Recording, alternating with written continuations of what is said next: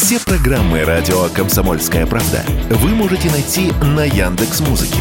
Ищите раздел вашей любимой передачи и подписывайтесь, чтобы не пропустить новый выпуск. Радио КП на Яндекс Музыке. Это удобно, просто и всегда интересно.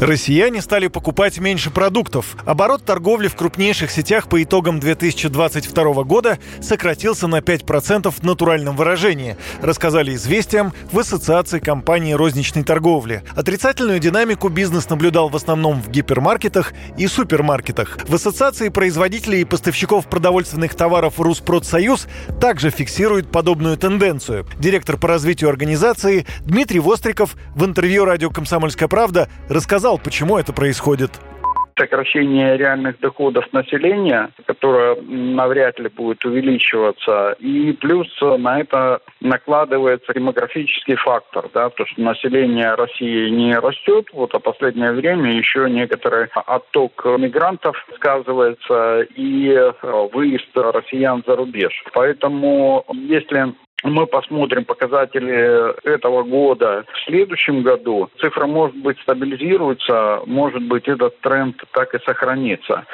Если посмотреть на средние чеки, то увидим, что они стали больше. То есть в денежном выражении покупать стали больше. Но в натуральном выражении идет падение, отмечает Дмитрий Востриков. Он рассказал, в каких категориях товаров наиболее заметное снижение.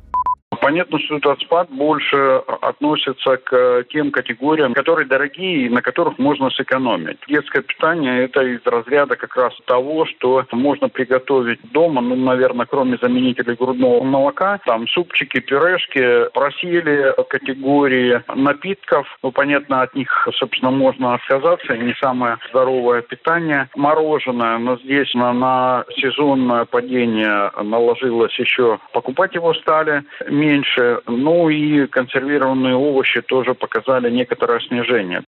Как отмечают эксперты, меньше продуктов стали покупать в больших городах.